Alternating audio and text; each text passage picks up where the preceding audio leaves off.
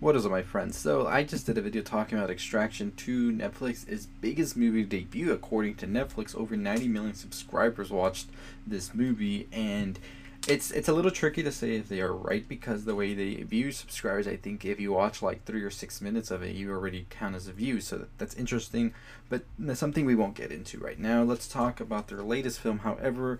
Now, this is a film that I saw was trending number two, so from the title alone, I was just like, sounds pretty interesting, right?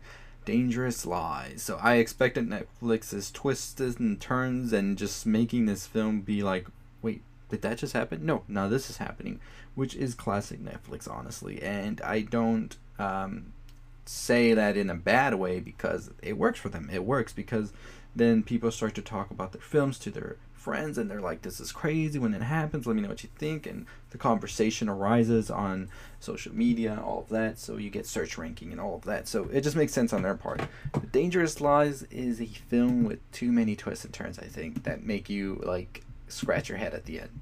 So the film basically follows a young couple that we see, and before I get into it, the opening shot, aesthetic wise and everything about it, Uh, cinematography, lighting, all of that, beautiful. I just want to say that.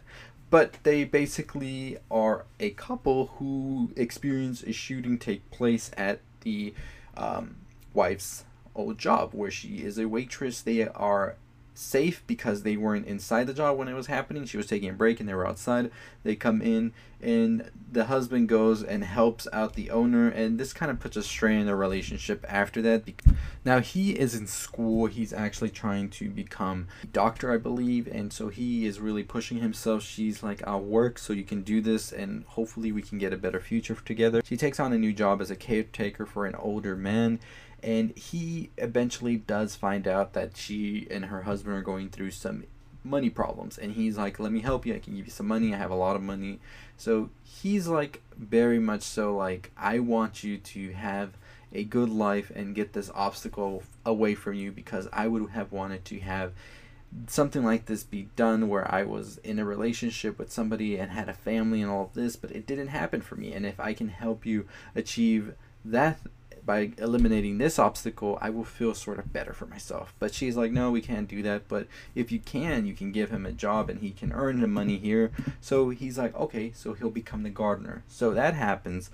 While all of this is happening as well, a real estate agent approaches the protagonist, Katie, about buying the older man's home, and she's like, no, he doesn't want to, so bye-bye. So he's already looking like a sleazebag, so we're expecting some shit from him, right? So eventually, the couple work with the older man. He then gets them a paycheck worth seven thousand dollars, which is a lot more than they expected to get from him. And she's like, I think he's doing this because it's his way of giving me the money that I told him about. They contemplate whether returning the money to him that same day, but they're like, we got to pay bills today, so we can't go back.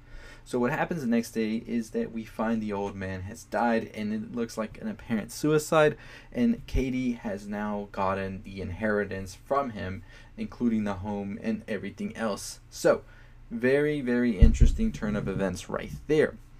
What we come to find out, however, is that the real estate agent is actually a sleazebag jewel thief that is trying to find the diamonds that he believes are in the home. So that's why he's been trying to get in there and pretty much find out exactly if the diamonds are there or not.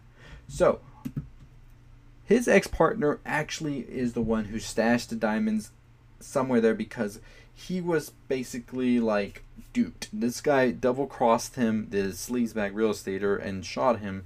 He ran, and he made it enough to get in there and stash the diamonds somewhere on the property, and he died. So what ends up happening is he comes to look for the diamonds, and it's like an altercation between the sleazebag real estate that is actually a jewel thief and the chick's husband, Katie's husband, Adam, where we see both Adam and the jewel thief pretty much died after the altercation that they have. His last words to Katie are in the garden, because this is where the diamonds are, as we come to find out later that they had actually found before and he had put away and all of that. So the real estate sleazebag is dead, so you're like, I guess that's it, right? This is where the film is going to end. Nope, Netflix is like, give me another twist. Here you go. So the lawyer that actually was talking to Kitty when the whole like ordeal with the inheritance and everything happened was in on all of this as well with the sleazebag real estate jewel thief.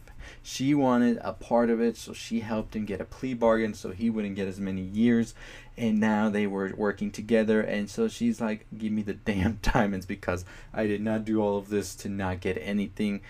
Ultimately though, however, Katie is saved by the private investigator that is investigating everything going around, and we find out, of course, right before everything like ends, is that the inheritance wasn't actually meant for Katie at all. What had happened was that the sleazebag jewel thief had actually come in to try and find the diamonds, and he had overdosed the old man on purpose.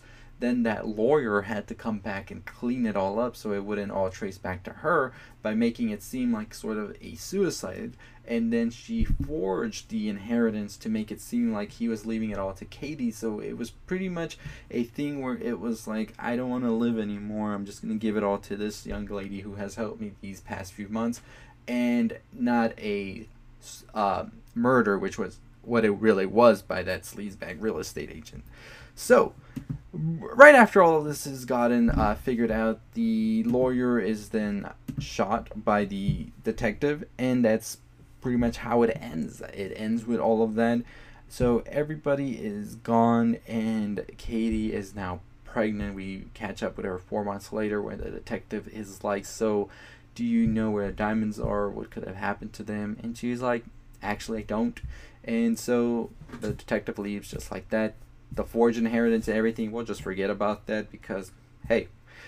And then Katie turned on the sprinklers, and we see the diamonds right there in the garden, as Adam said, appear right after. So, end of story. So, a very anticlimactic ending, I would say, because I think that you had an ending, and then you're like, eh, let's give it a little bit more beef in there and give it a little bit more twists and turns by having that whole lawyer thing happen, which is not bad.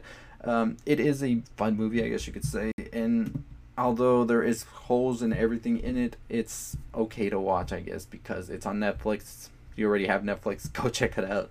It's just like a fun movie, you could say, but I thought it was interesting how many twists and turns there were in it, because I, every time I review something from Netflix or talk about it, I tell y'all, there is going to be twists and turns all around. That's Netflix's thing, and there we have it. So, I don't know. What are your thoughts on Dangerous Lies? Have you checked it out or not? It is currently trending at number one on Netflix. When I watched it, it was at number three, so it's getting up there, and I, I'm not sure. I think it's a, a movie that is definitely going to have a lot of people going, oh, shit. But after you're done watching, you're like, shit, what was that? For real. So, what did you think about Dangerous Lies, about the ending and all of that? I did see an interview where the actress has gone on and said that she wasn't sure how she felt about the endings and whether or not Katie did or didn't know about the diamonds. I don't think she did know about the diamonds. I think that she was genuinely never really um, concerned with all of that. As we saw, she did want to go back and give the check right away. She was pretty much honest throughout the whole film with everything, even her emotions. So I don't think that she was somebody who would just hold that and not tell the detective. Because, I mean, the detective pretty much saved her life as well. But what are your thoughts on the movie? Did you have any questions about it after? Because I see so many people, there was a lot of questions because it just moved at a very weird pace, I think. It's pretty short as well, an hour and thirty minutes for all the twists and turns that it has. And it does get some time to get going. I think it like starts going at like twenty minutes. So really you just have like an hour to put all of this crammed in there, which would normally be like kind of like things you would expect to happen in like a five-part series or sorts.